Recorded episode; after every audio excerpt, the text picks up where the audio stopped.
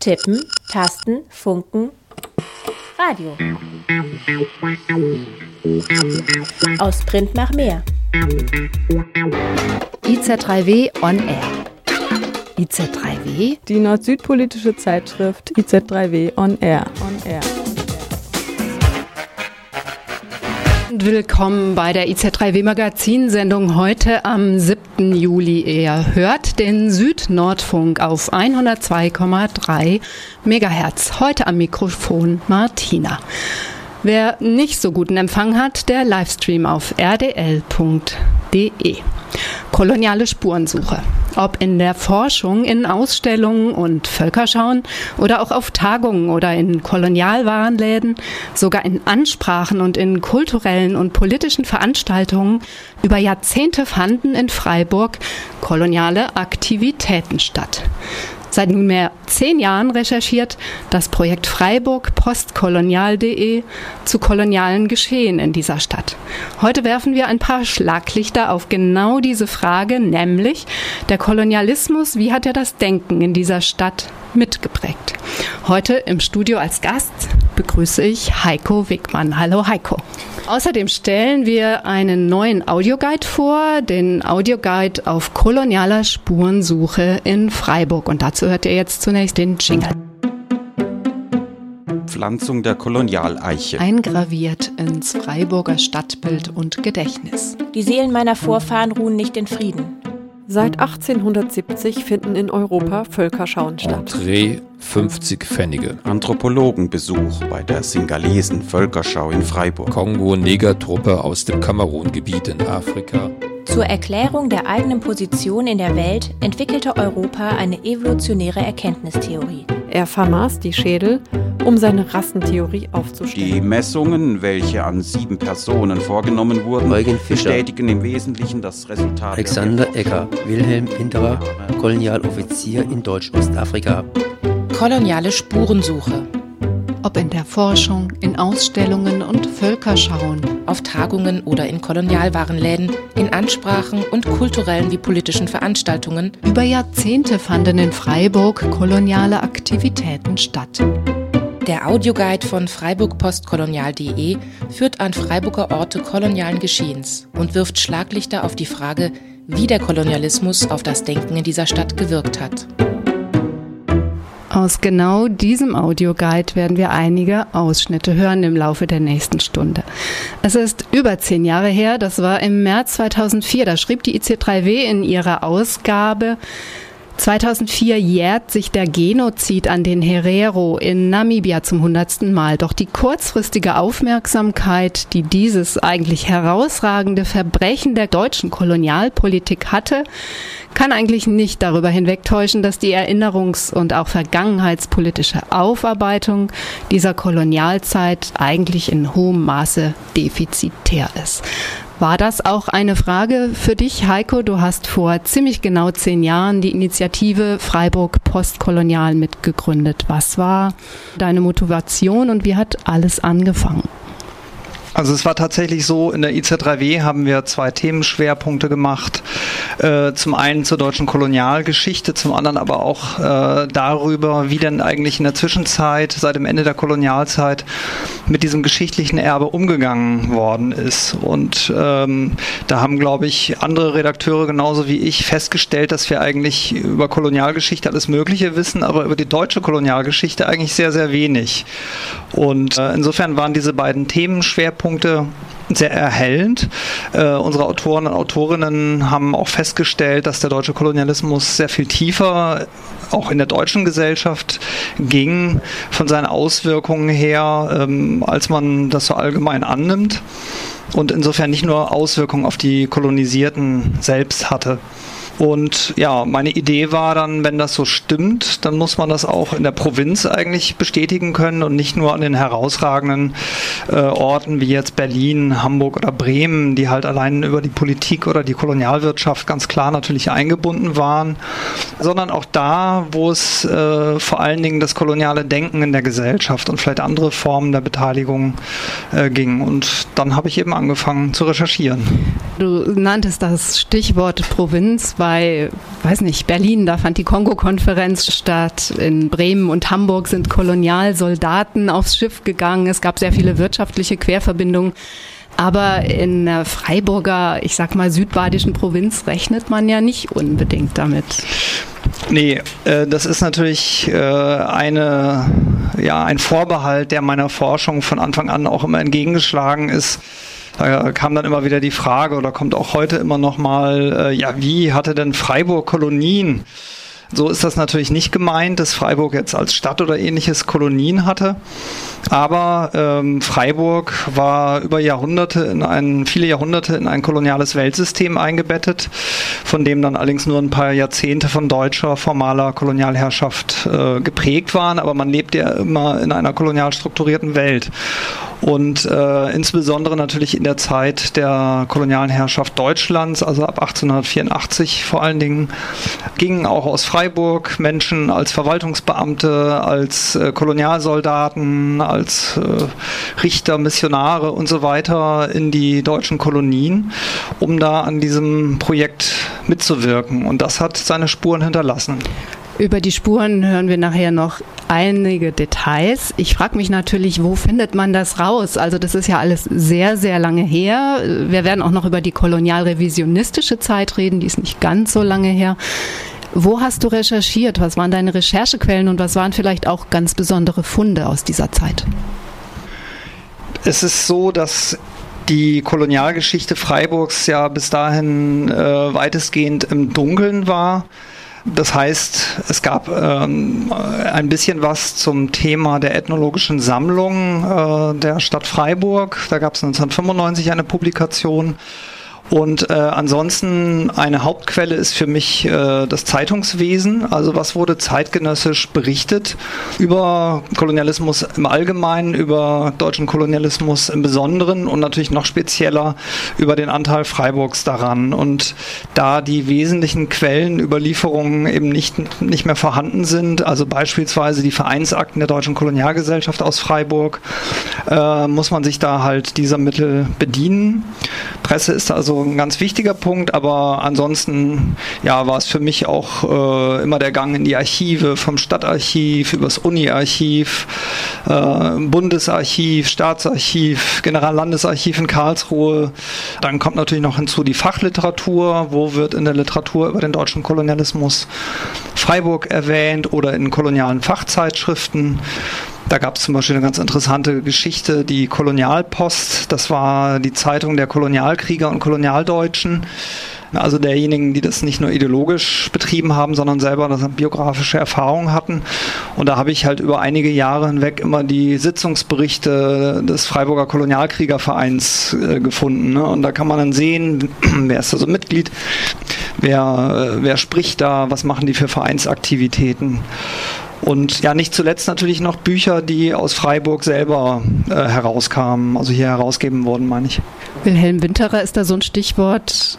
Genauer genommen Werben und Sterben, ein Traum aus Deutsch-Ostafrika. Das ist ein Buch, das du, glaube ich, sehr am Anfang deiner Recherchen gelesen hast. Er war der Sohn des ehemaligen OB Otto Winterer und Offizier der Kaiserlichen Schutztruppe für Deutsch-Ostafrika Winter hat, trat laut Wehrpass, hast du herausgefunden, 1907 im Rang eines Leutnants in die Schutztruppe ein.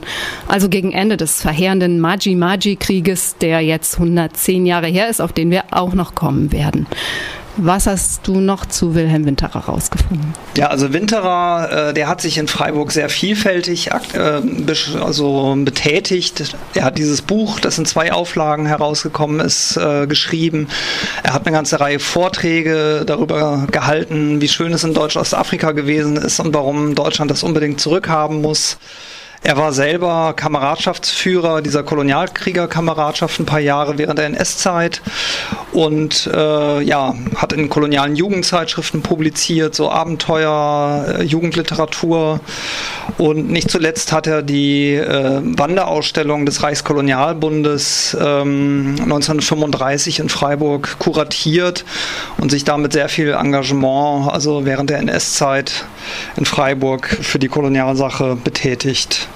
Es ist also zu einer Zeit gewesen, als der deutsche Kolonialismus zumindest keine territorialen Ansprüche mehr hatte, also eigentlich nach, der, nach dem offiziellen Ende des deutschen Kolonialismus.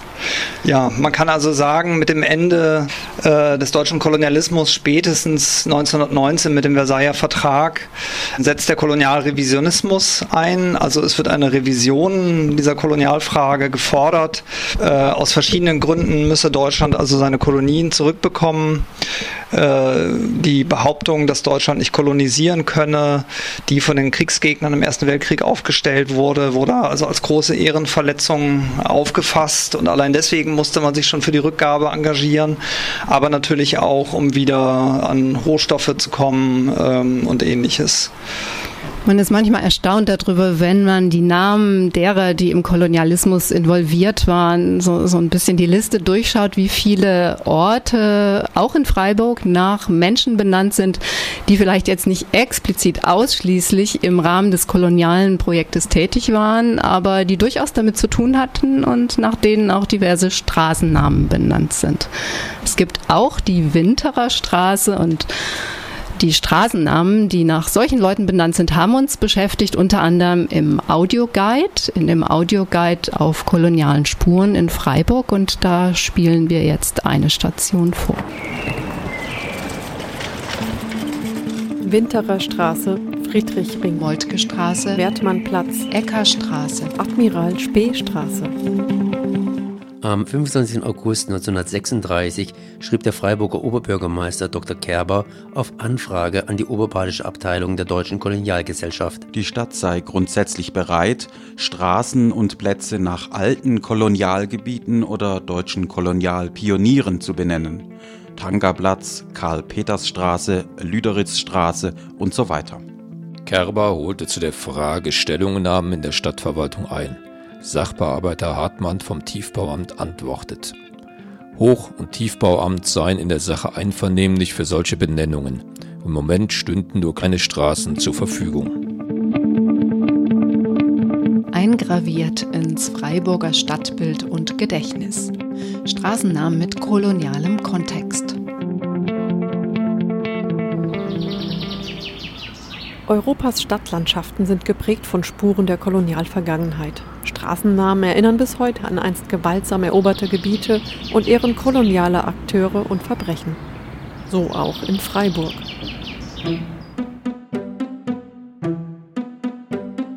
Maximilian Reichsgraf von Spee, Deutscher Marineoffizier, Helmut Graf von Moltke, Generalfeldmarschall, Otto Winterer, Oberbürgermeister, Lorenz Wertmann, Geistlicher Rat und Geheimkämmerer, Wilhelm Winterer, Kolonialoffizier in Deutsch-Ostafrika, Max Egon Fürst zu Fürstenberg, Mitglied im Kolonialbeirat des Gauverbandes Baden des Reichskolonialbundes. Alexander Ecker, Anatom und Anthropologe, Konstantin Fehrenbach, Reichstagsabgeordneter, Otto von Bismarck, Reichskanzler.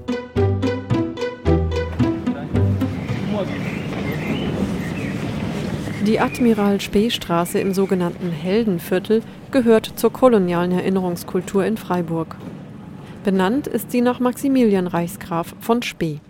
Der Vizeadmiral hatte das Kommando über das koloniale Ostasiengeschwader.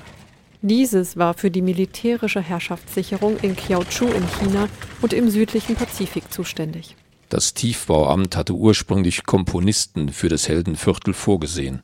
Ein Stadtteil, der nach einem Bebauungsplan von 1930 für 4000 Menschen errichtet wurde. So schreibt eine anonyme Gruppe in einem offenen Brief an die BewohnerInnen des sogenannten Heldenviertels in der Unterviere. Der damalige Oberbürgermeister und ehemalige NSDAP-Kreisleiter Dr. Kerber vertrat die Ansicht, dass Dichter und Komponisten besser in gutbürgerliche Wohnquartiere passen würden. Die Heldennamen des Ersten Weltkrieges wurden dazu benutzt, im arme Leuteviertel den Kampfgeist für künftige Kriege zu fördern. Richtlinie für Straßenbenennungen von 1935. Es ist selbstverständlich, dass die Straßennamen mit der nationalsozialistischen Weltanschauung in Einklang stehen müssen. Offener Brief an die Bewohnerinnen des Heldenviertels. Des Weiteren sind die Namen von Männern der deutschen Geschichte zu wählen, von großen Staatsmännern, Heer- und Flottenführern. Der in Ebnet lebende Schriftsteller Kotze Kottenroth, der sich im völkisch-nationalistischen Lager schon in den 20er Jahren durch erdverwurzelte Historienromane verdient gemacht hatte, wurde von OB Kerber beauftragt, Vorschläge zu machen. Admiral Spee Straße Admiral Spee ist 1884 Wachmann auf dem Kanonenboot Möwe, also dem Schiff, von dem aus die Inbesitznahme der ehemaligen Kolonien Togo und Kamerun ausging. Als Kommandeur des Kreuzgeschwaders zieht er 1912 bis 1914 über die Weltmeere. Als öffentliche Erinnerungsorte sind Straßennamen Teil des Weißen Deutschen Wissensarchivs. Sie tragen die Erinnerung der Geschichte in die alltägliche Gegenwart. Schreiben Autorinnen der postkolonialen Theorie in dem Buch Wie Rassismus aus Wörtern spricht. In Freiburg hat neben der Admiral-Spee-Straße die Eckerstraße im Institutsviertel einen lokalen Bezug zur Kolonialgeschichte. Benannt ist die Eckerstraße nach dem Anatomen und Anthropologen Professor Alexander Ecker. Er gründete 1857 die nach ihm benannte menschliche Schädelsammlung der Universität Freiburg, die heute im Keller des Uni-Archivs lagert und mehrere hundert Schädel aus Übersee umfasst. Betreut wurde die Alexander-Ecker-Sammlung ab 1900 vom Anatomen und Rassenforscher Eugen Fischer. Spuren im Freiburger Stadtbild. Im Vergleich zu anderen Städten wie Hamburg oder Berlin finden sich in Freiburg nur wenige Straßen mit direktem Kolonialbezug. Auch gibt es kein ausgesprochenes Kolonialviertel und deswegen keine spezifische Umbenennungsdebatte. Dennoch, eine Reihe weiterer Straßen und Plätze sind mit kolonialen Konnotationen versehen. Sie verweisen auf Personen, die sich unter anderem kolonialistisch betätigt haben. Stadttheater liegt das Winterer Foyer, benannt nach Dr. Otto Winterer. Otto Winterer, Oberbürgermeister.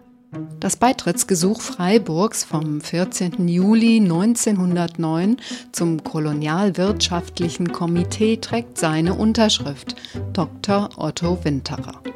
Nach dem langjährigen Oberbürgermeister von Freiburg ist neben dem Winterer Foyer des Stadttheaters die Winterer Straße im Stadtteil Herdern benannt.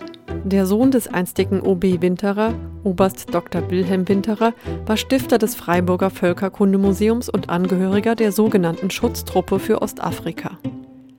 1923 erschien sein Afrika-Roman Werben und Sterben, ein Traum aus Deutsch-Ostafrika, und zwar in dem von ihm selbst gegründeten Afrika-Verlag in Freiburg. Es gibt noch einen weiteren Teil des Audioguides über Straßennamen mit kolonialem Kontext in Freiburg. Es gibt eine Seite, die nennt sich freedom-roads.de, auf der verschiedenste Straßennamen in ganz Deutschland aufgeführt sind, die entweder umbenannt werden sollten oder schon umbenannt worden sind. Zu den Straßennamen in deutschen Städten und im europäischen Ausland, auch zu anhängigen Anträgen Beiträgen kann man hier mehr erfahren.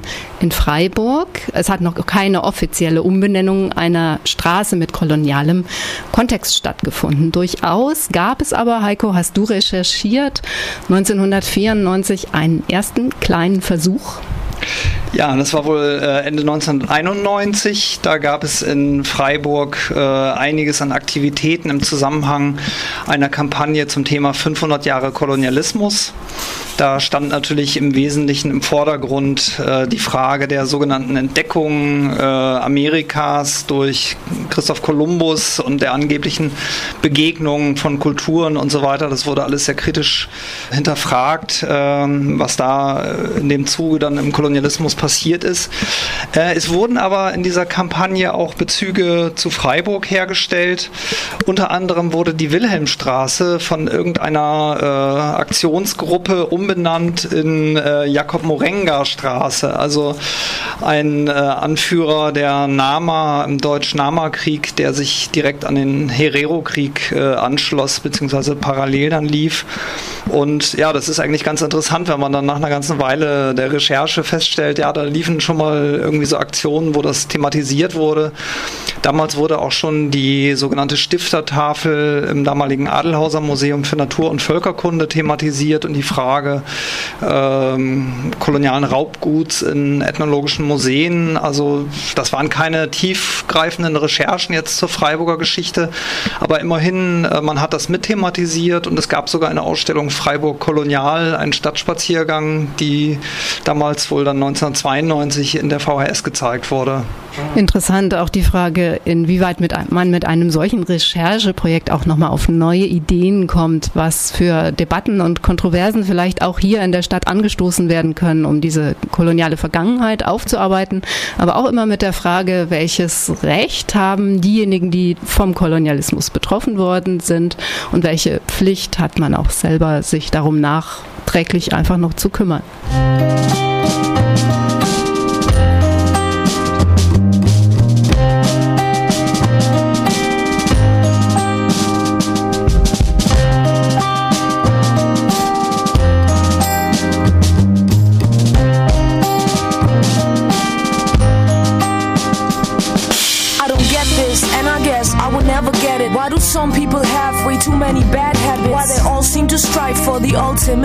Way too many have to fight not to cross the great divide. There's riots. You wonder why they fight. Cause your job pays well and you sleep tight. You might think about the others, your sisters and brothers. Put yourself in their shoes, listen to their blues. Cause we've been through the cold, the storm, and the rain. And you still got nothing to say. What, what if the sun sets forever? Flowers stop growing, season doesn't change, and rivers stop flowing. What if birds stop to sing and the stars burn out? White clouds become pink cause the world is going down. Would you still live in the same self righteous way? Possessed by the fortune and fame, would but you still complain.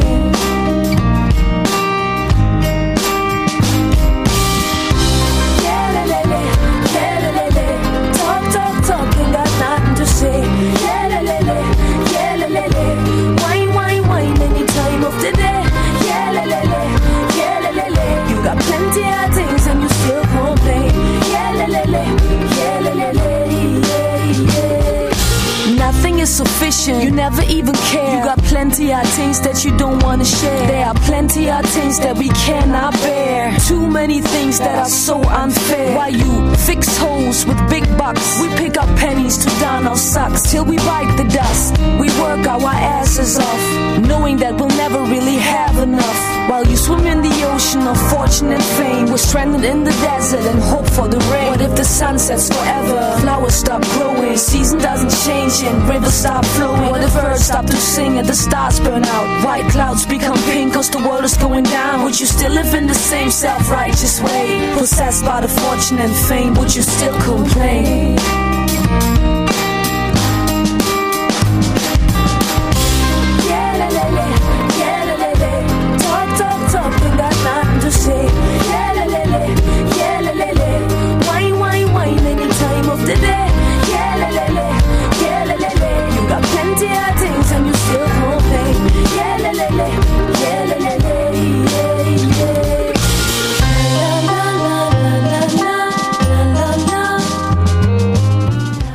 Den Südnordfunk auf 102,3 Megahertz. Heute im Studio sprechen wir über das Projekt www.freiburg-postkolonial.de.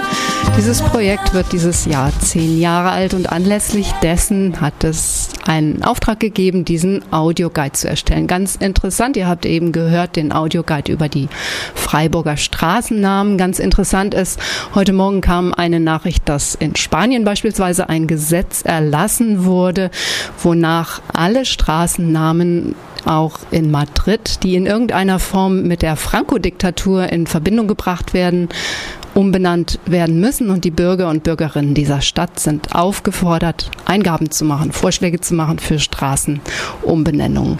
Was für konkrete Aktionen aus einem solchen Rechercheprojekt vielleicht hervorgehen kann, dazu noch später. Ich möchte gerne nochmal zurückkommen, Heiko, auf die Frage, inwieweit dieses Wissen, was zur Zeit des Kolonialismus geprägt worden ist, auch heute noch relevant ist. Es gab ja diese sogenannte Zeit der kolonialrevisionistischen Bewegung Bewegung, Kolonialrevisionismus 1935er Jahre.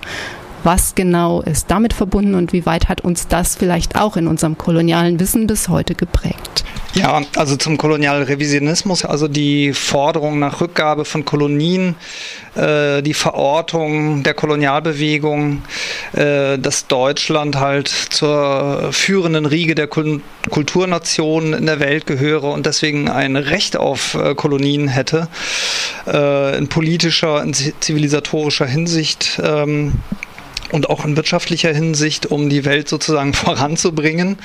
Das war ja auch in Freiburg eine besonders wichtige Zeit, wo hier wirklich richtig nochmal viel passiert ist. Ne? Ja, also das ist eigentlich das eine, was mich erstaunt hat bei meinen Recherchen, dass eigentlich der Höhepunkt der Kolonialbewegung lokal gesehen in Freiburg im Jahre 1935 äh, erreicht wurde und nicht im Jahre, sagen wir, 1906 oder so. Und zwar gab es die Reichskolonialtagung im Juni 1935, also vor 80 Jahren, ähm, verbunden mit einer Ausstellung und allen möglichen Aufmärschen, Paraden, Veranstaltungen, Reden von Letto Vorbeck, von diversen äh, ehemaligen Gouverneuren, einem Theaterspiel in der, äh, im Stadttheater über Deutsch Südwest und so weiter. Und ja, also da kann man sehen, dass das äh, Denken da noch nicht tot war. Und das zeigt auch immer wieder, dass das Ganze eigentlich noch nicht so lange her ist, geschichtlich gesehen. Letztens bin ich darauf gekommen, dass es nach 1945 in Freiburg auch wieder einen Interessenverband Übersee gegeben hat, in dem sich wieder dann ehemalige Kolonialdeutsche engagiert haben. Und das lädt doch dazu ein, zu fragen, wie sich denn so bestimmte Denkweisen auch unter veränderten Bedingungen, ähm, also dass Deutschland nach 1945 keine realistische Chance mehr auf Kolonien hatte. Äh, in der Folge ging es ja auch überall mit den Entkolonisierungsbewegungen äh, los, aber dass trotzdem ein gewisses Denken sich halt möglicherweise fortgesetzt hat. Genau vor 80 Jahren wurde am sogenannten Wertmannplatz, damit hat eben der Audioguide über Straßennamen aufgehört, wurde am sogenannten Wertmannplatz die Kolonialeiche gepflanzt. Und das hören wir uns jetzt an. Als Abschluss der großen Kundgebung des Reichskolonialbundes wird vor der neuen Universität in Freiburg eine Eiche gepflanzt, deren Wurzeln gebettet werden in afrikanische Erde, die von den gefallenen Grabstätten in Deutsch-Südwestafrika entnommen ist. Pflanzung der Kolonialeiche, Freiburger Zeitung, 16. Juni 1935. So wird die Eiche in afrikanisch-deutschen Bodenwurzeln ein Symbol der Vereinigung des Mutterlandes bei den uns rechtmäßig zugehörigen deutschen Kolonien. Die Pflanzung der Eiche wird der Präsident des Deutschen Kolonialkriegerbundes, Reichsstatthalter Ritter von Epp, vornehmen. Pflanzung der Kolonialeiche. Hitzige Reden vor der Universität. Ort Platz der Universität und ehemaliges Wertmannhaus. Mitte Juni 1935 kamen die Mitglieder des Reichskolonialbundes in Freiburg zu ihrer Jahrestagung zusammen. Auf dem Programm der mehrtägigen Veranstaltung standen neben zahlreichen Sitzungen der angeschlossenen Verbände unter anderem ein kolonialer Werbeabend im Paulussaal und eine Kolonialausstellung in der städtischen Festhalle. Die, wie es offiziell hieß, koloniale Kundgebung auf dem Münsterplatz mit anschließender Pflanzung einer Kolonialeiche vor der neuen Universität auf dem Wertmannplatz kann als propagandistischer Höhepunkt der Tagung gelten. So geschah es am 16. Juni 1935. Pflanzung einer Kolonialeiche in afrikanischer Erde. Dieser symbolische Akt, der die unauslöschliche Verbundenheit des Heimatlandes mit seinen Kolonien, das Herauswachsen des deutschen Volkes zu Kraft und Stärke, Geschlossenheit und Einigkeit darstellt. Dann schritt der Bundesführer noch einmal die Front seiner Kolonialkrieger ab. Freiburger Zeitung, 16. Juni 1935. Die Freiburger Kolonialeiche stand im Bereich der heutigen Abbiegespur vom ehemaligen Werderring, der heutigen Wertmannstraße Richtung Rempartstraße oder Fußgängerinsel. Nach Angaben des Fotoarchivars des Stadtarchivs wurde die Eiche später vor die Hindenburgschule am Holzmarkt verpflanzt, dem heutigen Goethe-Gymnasium. Auf dem Kolonialkriegertag, der wenig später am 30. Juni in Berlin abgehalten wurde, äußerte Ritter von Epp, dass in Freiburg bei der Pflanzung der Kolonialeiche deutsche Erde zu deutscher Erde gebracht worden sei. Freiburger Zeitung, 16. Juni 1935. Im Boden zwei Erdteile stehen die Wurzeln des Baumes. Im historischen Heimatboden des alten Kulturlandes der Rheinebene und im Sande, den alte Kolonialkrieger aus Südwest eigens zu diesem Zweck vom historischen Boden vom Nautilus bei Lüderitzbucht nach Deutschland gesandt haben. Die Lüderitzbucht, benannt nach dem Bremer Kaufmann und Tabakhändler Adolf Lüderitz. Er verkaufte 1885 das Gebiet um die Bucht an die Deutsche Kolonialgesellschaft für Südwestafrika. Ein Aufstieg erlebte der Ort 1904 mit der Stationierung deutscher Schutztruppen zur Niederschlagung des Aufstandes der Nama. Traurige Berühmtheit erhielt die Stadt für das zu jener Zeit auf der vorgelagerten Haifischinsel errichtete Konzentrationslager, in der hunderte Menschen unter deutscher Zwangsarbeit den Tod fanden. Möge dieser Baum als Sinnbild der alten deutschen Kraft wachsen und stark werden, und möchten seine Zweige dereinst wieder deutschen Geschlechtern Schatten spenden, die einen deutschen Kolonialbesitz als etwas Selbstverständliches wiedererleben. Deutsche Kraft, deutsche Geschlechter, deutscher Kolonialbesitz. Das Pflanzen eines Baumes war mitnichten als Freundschaftsritual gedacht, sondern als Besitzmarkierung als Demonstration von Macht zur Vorführung von Ohnmacht. Boden, historischer Boden, historischer Heimatboden, Blut und Boden. Die Pflanzungen von Kolonialeichen, wie die in Freiburg, fanden auch in anderen Städten statt. Bernburg an der Saale 1924. 1924. Gladbeck 1924. 1924. Nordhausen 1924. Königsberg, Königsberg Kaliningrad 1927. 1927. Anlass boten die fast jährlich in jeweils wechselnden Städten abgehaltenen Kolonialtagungen oder die Reichstreffen der Kolonialkriegervereine. War kein Kolonialdenkmal vorhanden, welches bei Propagandaaufmärschen zu Kranzniederlegungen genutzt werden konnte, behalf man sich gerne mit der Pflanzung eines solchen kolonialen Erinnerungsbaumes. Als öffentliche Erinnerungsorte sind Straßennamen Teil des Weißen Deutschen Wissensarchivs. Sie tragen die Erinnerung der Geschichte in die alltägliche Gegenwart. Schreiben Autorinnen der postkolonialen Theorie in dem Buch Wie Rassismus aus Wörtern spricht. Die Kolonialeiche wurde schon früh verpflanzt.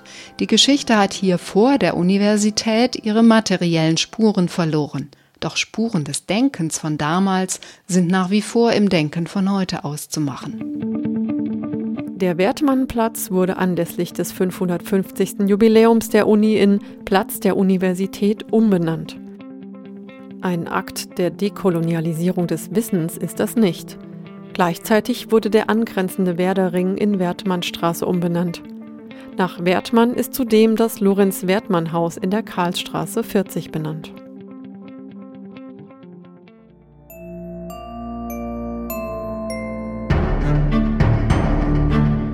Freiburg postkolonial. Auf den Spuren kolonialer Geschichte in Freiburg. Ein Projekt des Informationszentrums Dritte Welt und Freiburg postkolonial. Audioguide 2015.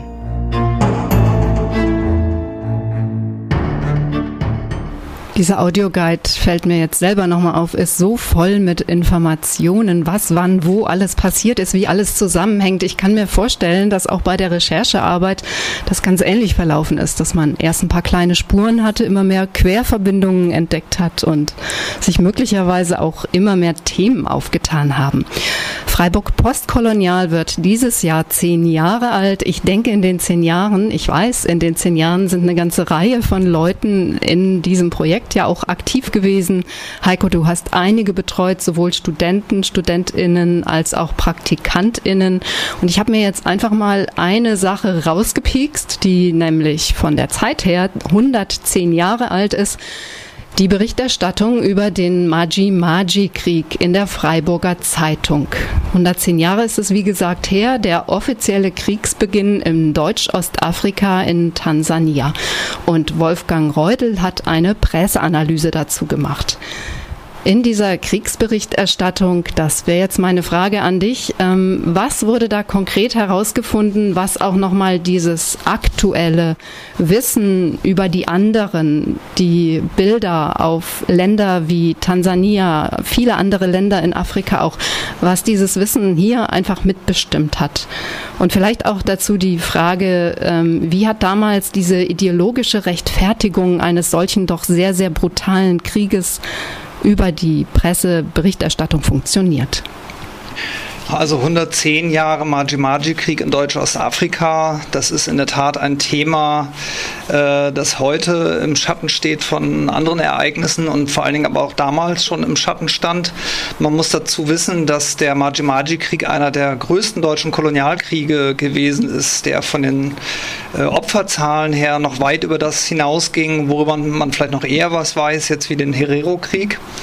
Allerdings war ein großer Unterschied, dass dort fast keine äh, deutschen Soldaten eingesetzt wurden. Die waren also sozusagen nur ein paar Führungs Positionen als Offiziere und so weiter, aber die eigentliche Truppe waren Askaris, schwarze Söldner, äh, die auch in Afrika angeworben waren und man ließ also Afrikaner gegen Afrikaner im Wesentlichen kämpfen. Währenddessen in Deutsch-Südwestafrika äh, über 20.000 deutsche Soldaten da aktiv waren. Das ist so einer der Gründe, warum ähm, dieser Krieg insgesamt im Schatten stand. Und afrikanische Opfer, muss man jetzt umgekehrt äh, dazu sagen, zählten in Deutschland einfach nicht. Der Krieg insgesamt eher im Schatten stand, aber in der Berichterstattung der Freiburger Presse doch scheinbar eine relativ prominente Rolle eingenommen hat. Ja, also das ist ein spannendes Ergebnis dieser Studie und auch sonst der darüber hinausgehenden Studien, die ich so zur Freiburger Zeitung gemacht habe, äh, dass die Freiburger Zeitung nämlich doch äh, in einem großen Teil der Aus Ausgaben, die damals erschienen sind, also 1905, 6, 7, äh, eben über den Maji-Maji-Krieg berichtete. Und das tat sie halt in einer knallharten Form, das sozusagen ausschließlich als Aufstand bezeichnet wurde, total delegitimiert wurde, äh, die afrikanischen Gegner praktisch als äh, kulturlos und wild und barbarisch äh, dargestellt wurden, wo halt nur ein hartes Durchgreifen ähm, irgendwie Sinn machen würde. Man hat sozusagen hier die Heimatfront darauf äh, eingeschworen. Und ich finde, das ist so ein klassischer Bereich, wo man sehen kann, dass auch die Freiburger Bevölkerung hier in der Provinz durchaus sehr zeitnah, ähm, also über Telegramme vom Gouverneur zum Beispiel, informiert wurde darüber, was dort lief. Was ich mich gerade frage bei diesen ganzen Recherchen, man liest ja primär Originaldokumente, Zeitungsdokumente, Sekundärdokumente über diejenigen, die von deutscher Seite aus auf diese Geschehnisse geschaut haben. Die Stimmen derer, die davon betroffen waren, die darunter gelitten haben, die Opfer waren von kolonialen Kriegen und kolonialen Machenschaften, die fehlen da irgendwo. Das ist so eine gewisse Unsichtbarkeit und auch ähm, Nichthörbarkeit derjenigen Stimmen. Hat dich das nicht manchmal geärgert oder habt ihr da was gefunden? Ja, das ist ein ganz schwieriges Thema, das glaube ich generell für die Kolonialgeschichte gilt, dass es dort eine große Asymmetrie gibt, äh, so wie sich das in gewisser Weise vielleicht etwas abgeschwächt auch noch heute fortsetzt, äh, wer wie über deutsche Kolonialgeschichte redet, dass das in Deutschland kaum kaum jemand interessiert, aber in den ehemaligen Kolonien äh, durchaus, dass das aber in Deutschland auch eben nicht so ähm, repräsentiert ist. Und ja, also man muss insofern an diese Quellen, die eben im Wesentlichen aus ähm, dieser kolonialen Perspektive entstammen, halt in einer dekonstruktiven Weise rangehen. Man muss das entschlüsseln, was dort für eine Art von Diskurs äh, stattfindet. Und leider ist es so, dass ich äh, beispielsweise für Freiburg jetzt keine wirklich kritischen Stimmen feststellen konnte, gar von Afrikanern, Afrikanerinnen, die jetzt als Migranten zur Kolonialzeit nach Deutschland und nach Freiburg gekommen wären und sich jetzt äh, kritisch dazu geäußert hätten. Das ließ sich für Freiburg leider gar nicht nachweisen. Das ist dann schon beispielsweise für Berlin etwas einfacher. Insgesamt gab es ja sehr wenig Kolonialmigration nach Deutschland. Das wurde ja verhindert. Dennoch machen solche Projekte ja gerade auch in der Zusammenarbeit mit Initiativen aus den ehemals kolonisierten Ländern Sinn. Auch in Freiburg wurden durchaus kontroverse Debatten angestoßen, vielleicht nicht zuletzt aufgrund der Initiative Freiburg Postkolonial. Ich denke da zum Beispiel an die Schädelsammlung in Freiburg. Ja, wir haben ja in Freiburg äh, zwar relativ wenig Straßennamen mit direktem Kolonialbezug, aber es gibt doch schon ein äh, in Anführungsstrichen materielles Erbe des Kolonialismus, äh, sei es Ethnographiker aus der Kolonialzeit äh, in städtischen Sammlungen oder aber eben die Alexander Ecker Sammlung an der Universität Freiburg, die ab etwa 1857 hier aufgebaut wurde und einiges an kolonialen Anteilen ähm, enthält. Und ja, da kam es halt äh, nach einigen Jahren der Arbeit zu dem Thema äh, im März 2014 tatsächlich zu einer Rückgabe von 14 Schädeln an eine hochrangige Delegation aus Namibia. Und äh, das, da kann man natürlich dran sehen, äh, dass Freiburg auch mit diesem Erbe was zu tun hat. Die ursprünglich im Anatomischen Institut beheimatete Alexander Ecker Sammlung wurde noch nach 1945 weiter mit Schädeln bestückt, auch wenn ihre einst große Bedeutung schwand. Zwischen 1972 und 1981 wurde sie nochmals für medizinische Dissertationen genutzt. Die Suche nach morphologischen Unterschieden zwischen ethnischen Gruppen bzw. die Annahme, dass diese in jedem Fall existieren würden, kennzeichnet auch diese Arbeiten.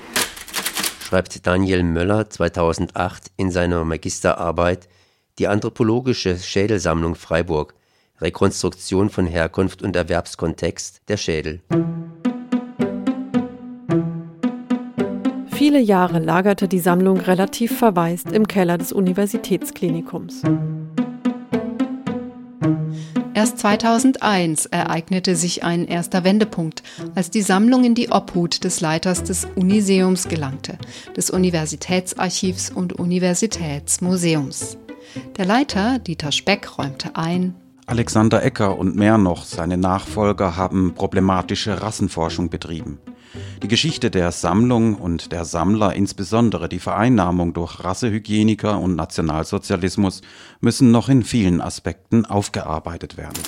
Berichtet Werner Bartens in der Badischen Zeitung vom 28. August 2002 unter dem Titel Die Leichen im Keller der Universität. Die Frage möglicher Restitutionen in ehemalige Kolonien tauchte in Berichten über die Sammlung jahrelang nicht auf, auch nicht in der Schädelausstellung der Arbeitsgruppe Alexander Ecker Sammlung, die Mitte 2005 unter dem Titel Lasst Schädel sprechen gezeigt wurde. Der Akademische Senat hatte jedoch 2004 auf Initiative des Archivleiters beschlossen, dass die Universität bei unrechtmäßig erworbenen Sammelstücken auf Anfrage und nach Einzelfallprüfung auf Anfrage und nach Einzelfallprüfung prinzipiell zu Rückgaben bereit sei.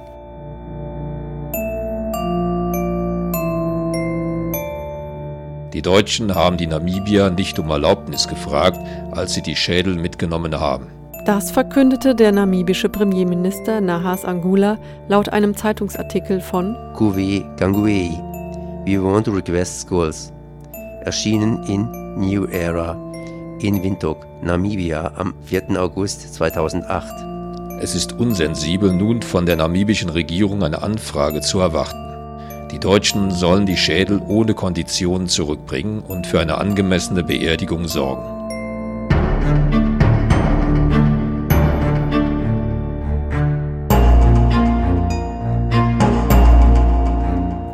Die Kolonialmacht in Deutsch-Südwestafrika führte zwischen 1904 und 1908 zwei miteinander verbundene Kriege gegen die Herero und Nama, die in Genozide eskalierten und zugleich besondere Möglichkeiten zum Sammeln boten. There was no any peace treaty that was signed. Maybe the war is still on, not a war of gun machineries.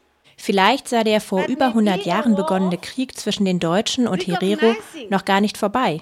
Es gebe ja keinen Friedensvertrag. Auch wenn er nicht mehr mit Waffen ausgefochten werde, so sei es heutzutage vielleicht der Kampf, die deutsche Regierung zum direkten Dialog mit den Opfergruppen zu zwingen. So Esther Uchiua Muinchange. Mit scharfen Worten kommentierte die Vorsitzende des Oberherero-Genozidkomitees im Juni 2010 die festgefahrene Debatte über eine angemessene Rückführung der Schädel. In ihrem Vortrag an der Evangelischen Hochschule Freiburg machte sie deutlich, nach über 100 Jahren des Schweigens wollten die Herero in einem Versöhnungsprozess von ihren Gefühlen sprechen. Sie wollten erreichen, dass die Verbrechen von damals endlich offiziell von Deutschland anerkannt würden. Their spirits are not buried or in peace because some of their skulls are. Die Seelen meiner Vorfahren ruhen nicht in Frieden, weil manche Schädel hier lagern. Es geht nicht darum, die Schädel nach Namibia zu schicken und das Thema zu vergessen. Esther Muinchangwe gehörte der namibischen Delegation an, die 2011 zur Übergabe von 20 Schädeln aus der Charité nach Berlin reiste. Auch hier lagerten Schädel aus Namibia. Die erste Rückgabe von Schädeln erfolgte somit 107 Jahre nach Erlass des sogenannten Vernichtungsbefehls des kommandierenden Generalleutnants Lothar von Trotha gegen die Herero. Von Trotha ist in Freiburg beerdigt.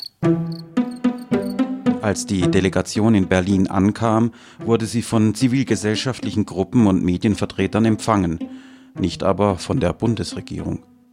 In einer kurzen Presseerklärung vom 27. September 2011 goss das Auswärtige Amt angesichts der großen Erwartungen der Namibier weiteres Öl ins Feuer. Zweck des Aufenthaltes der Delegation sei, die Rückführung von während der deutschen Kolonialzeit nach Deutschland verbrachter Schädel verstorbener Angehöriger der Volksgruppen der Herero und Nama.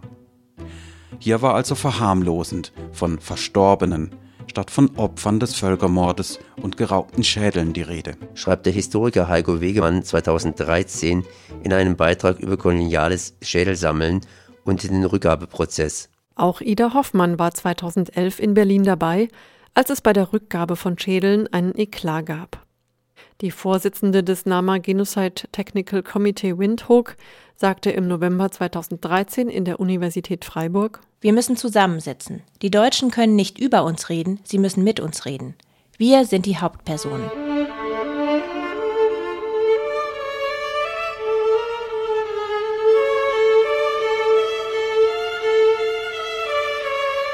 Ida Hoffmann gehört zu den Orlam-Nama, die sich 1903 zu einem Aufstand gegen deutsche Kolonialtruppen zusammentaten.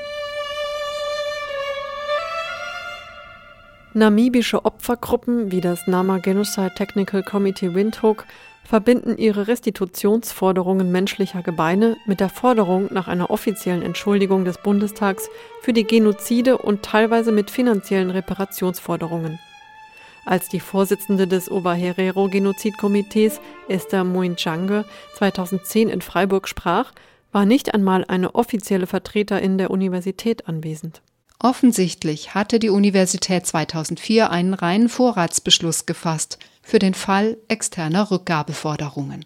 Maßnahmen zur Einleitung von Rückgaben waren aber nicht eingeleitet worden, insbesondere auch nicht in Hinsicht auf Namibia.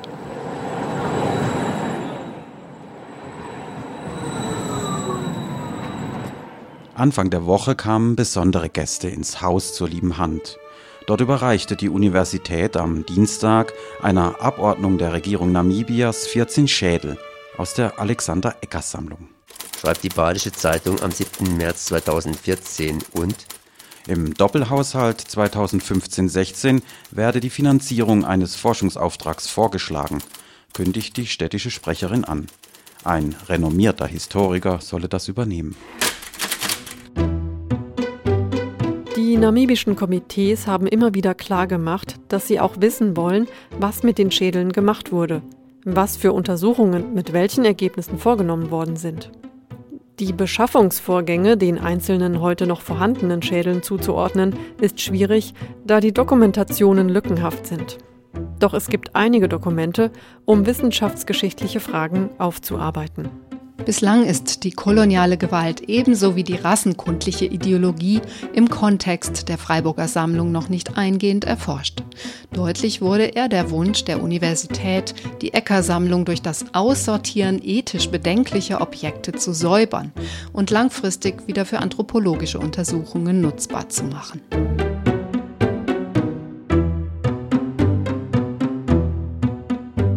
Eine Stelle, die das düstere Erbe systematisch aufspürt und gleichzeitig als Anlaufstelle für Opfergruppen dient, gibt es in Deutschland bislang nicht. Die bundesdeutschen Regierungen von Konrad Adenauer bis Angela Merkel haben sich bis heute nicht offiziell und explizit bei den Nachfahren der Opfer für den von Deutschland begangenen Genozid entschuldigt. Auch lehnt die deutsche Bundesregierung eine eigene Aufarbeitungsverantwortung bislang ab. Daran hört man, es gibt noch viel zu tun. Bei so einigen Aktionen, Kontroversen, Diskussionen, die angestoßen worden sind, ist man wahrscheinlich ab und zu mal ganz froh, nicht ganz alleine dazustehen. Heiko Wegmann ist heute im Studio, Gast hier im Südnordfunk. Es gibt eine ganze Reihe von weiteren Initiativen, postkoloniale Initiativen in Deutschland, in weiteren Städten.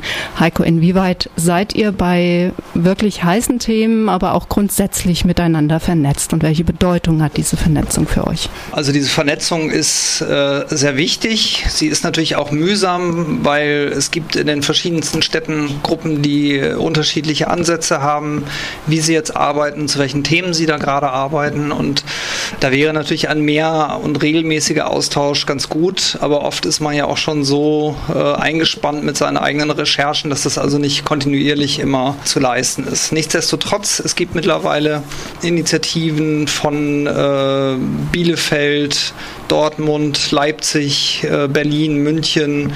Äh, in Karlsruhe wird möglicherweise gerade eine Gruppe neu äh, aufgezogen und da ist der Erfahrungsaustausch natürlich sehr wichtig.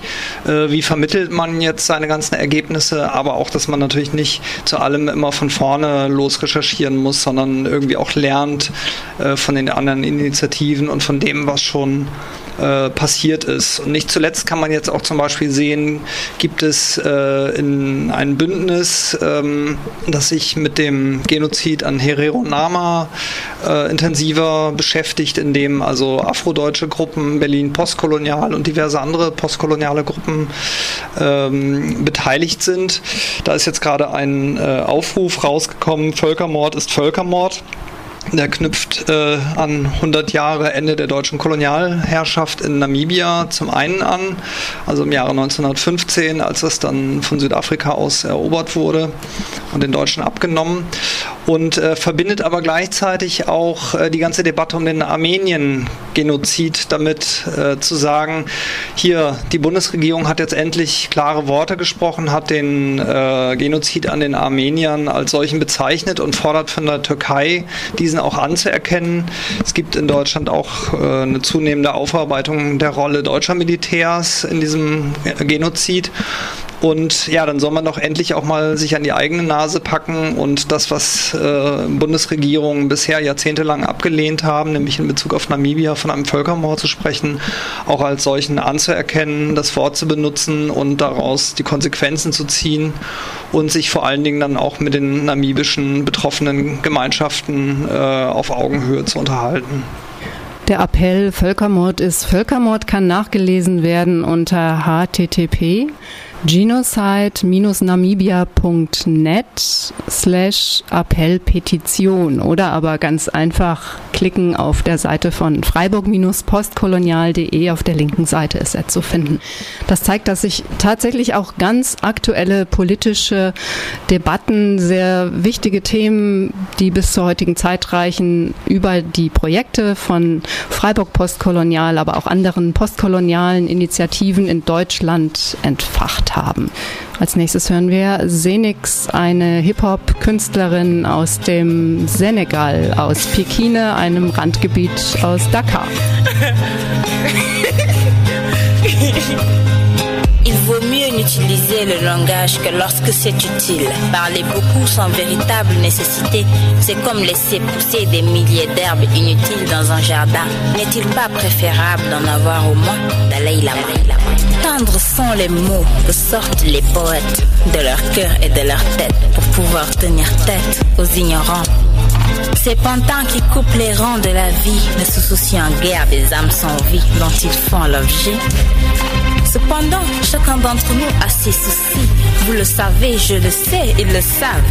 Chacun d'entre nous, en tout moment, a ses fances ses pensées fixées sur des problèmes mixés qu'aucun d'entre nous ne pourrait penser rencontrer. Je plains ces créatures qui se prennent pour les sommets du globe, pensant que le bonheur est infini. Il m'arrive souvent de demander ce qu'est le bonheur aux inconnus, et ces derniers me disent Le bonheur, c'est d'aimer et d'être aimé. Le bonheur, c'est d'avoir tout ce que l'on veut. Mais après des longs constats, après des moments vécus avec des inconnus, j'en ai conclu que le bonheur, c'est le partage, qu'importe les âges, tête sur terre ou dans les nuages. C'est le courage de pouvoir s'exprimer, puis de s'expliquer devant des âmes à cœur ouvert, attendant des déclamations en cœur ouvert, donnant le meilleur d'eux-mêmes, avec ou sans thème. Je ne me justifie pas, je m'explique. Ce soir, ce soir, je m'affaire à me mêler de mes affaires. Ce soir, je m'occupe de ma personne qui me désespère. Ce soir, je compte dire ce que j'ai dans le cœur et non dans la tête. Ce soir, je vais faire semblant d'avoir éliminé mes dettes et faire la quête pour me débarrasser de tout calcul qui me prive de tout bon souvenir qui, en l'espace d'un sourire, m'empêche de sourire. Ce soir, ce soir, je coopère avec mère, compère et compère pour pouvoir vivre, ivre de joie de vivre, comme une personne ayant vécu le double de mon âge, turbulente sage, vagabonde ou mage, faisant mine de garder de belles images. Ce soir, je sors le grand jeu de séduction pour la section beau gosse, mais attention, c'est une sélection de qualité que seules des potions magiques peuvent donner. Je veux un total phénoménal, je veux un roi. Ce soir, ce soir, je suis la plus belle. Même si tu ne le penses pas comme tel, je le reste. Même si tu fais des tests, tu trouveras du naturel. Une peau marron lisse et belle, tu ne verras rien comme tel. Ça ne manque ni sucre ni sel. Ce soir, je suis la reine de mon roi. Ce soir, je suis la reine de mon roi. Jette le désarroi qui m'observe de paroi contre le bonheur. Et je ne mourrai pas avant mon. Das war Senix Tonights, das war aus dem Senegal. Zehn Jahre Freiburg postkolonial. Da fragt man sich natürlich nicht nur nach den Highlights der letzten zehn Jahre, sondern mit Sicherheit auch so ein bisschen visionär in der Zukunft. Heiko, was wünschst du dir, was soll in Freiburg geschehen? Das ist eine gute Frage. Das setzt äh, ein bisschen Fantasie voraus, weil äh, von selber wird da ja erstmal nichts passieren, möchte man meinen oder möchte man auch nicht meinen, aber es ist wahrscheinlich so. Ich könnte mir vorstellen, ganz perspektivisch, dass es irgendwann mal in Freiburg ein Denkmal zum Gedenken an, an den Kolonialismus geben könnte. Das hört sich erstmal sehr weit weg an, weil sicherlich jetzt äh, die Vermittlung in Politik und Gesellschaft äh, einfach noch zu gering ist und das Bewusstsein, dass man dieses Thema äh, ernst genommen, also ernst genug nimmt. Aber wer weiß, vielleicht wird sich diese Einstellung irgendwann ja ändern. Oder sei es, dass mal eine Antikolonialeiche gepflanzt wird. Darf auch gerne ein anderer Typ Baum sein. Schön wäre natürlich auch eine Beteiligung derer aus den Herkunftsländern, die teilweise ja heute hier leben, aber ja, vielleicht auch aus den Ländern kommen. Ich könnte mir sowas vorstellen wie eine große Feier zusammen mit also konkreten Straßenumbenennungen vielleicht, aber auch einfach dieses Zusammenarbeiten mit denen, die wirklich direkt davon betroffen sind, um diese Sprachlosigkeit zu beenden. Ja, das wäre natürlich auch ganz klasse. Das könnte eine Veranstaltung sein, zu der die Stadt und die Universität vielleicht sogar gemeinsam einladen und äh, vielleicht in ein paar Jahren mal äh, Delegationen aus verschiedenen ehemaligen Kolonien einladen, die sich dort mit diesen Themen beschäftigen und dass man sich über diese gemeinsame äh, Geschichte unterhält. Ich glaube, gerade diese Frage der Berücksichtigung ist auch für die Gruppen vor Ort dort äh, sehr wichtig, dass sie endlich mal gehört werden hier. Wir fangen erstmal an mit einem Veranstaltungsprogramm und zwar am 17. September wird es den Audioguide als Stadtführung zusammen mit Heiko Wegmann hier in Freiburg geben. Schaut einfach auf die Seite iz3w.org und es wird eine Ausstellung über die kolonialen Ereignisse und Machenschaften in Freiburg in der Galerie im Viere Bahnhof zu sehen sein. Herzlichen Dank an alle, die mitgewirkt haben. Der Südnordfunk auf 102,3 Megahertz. Wir hören uns wieder den ersten Dienstag im kommenden Monat.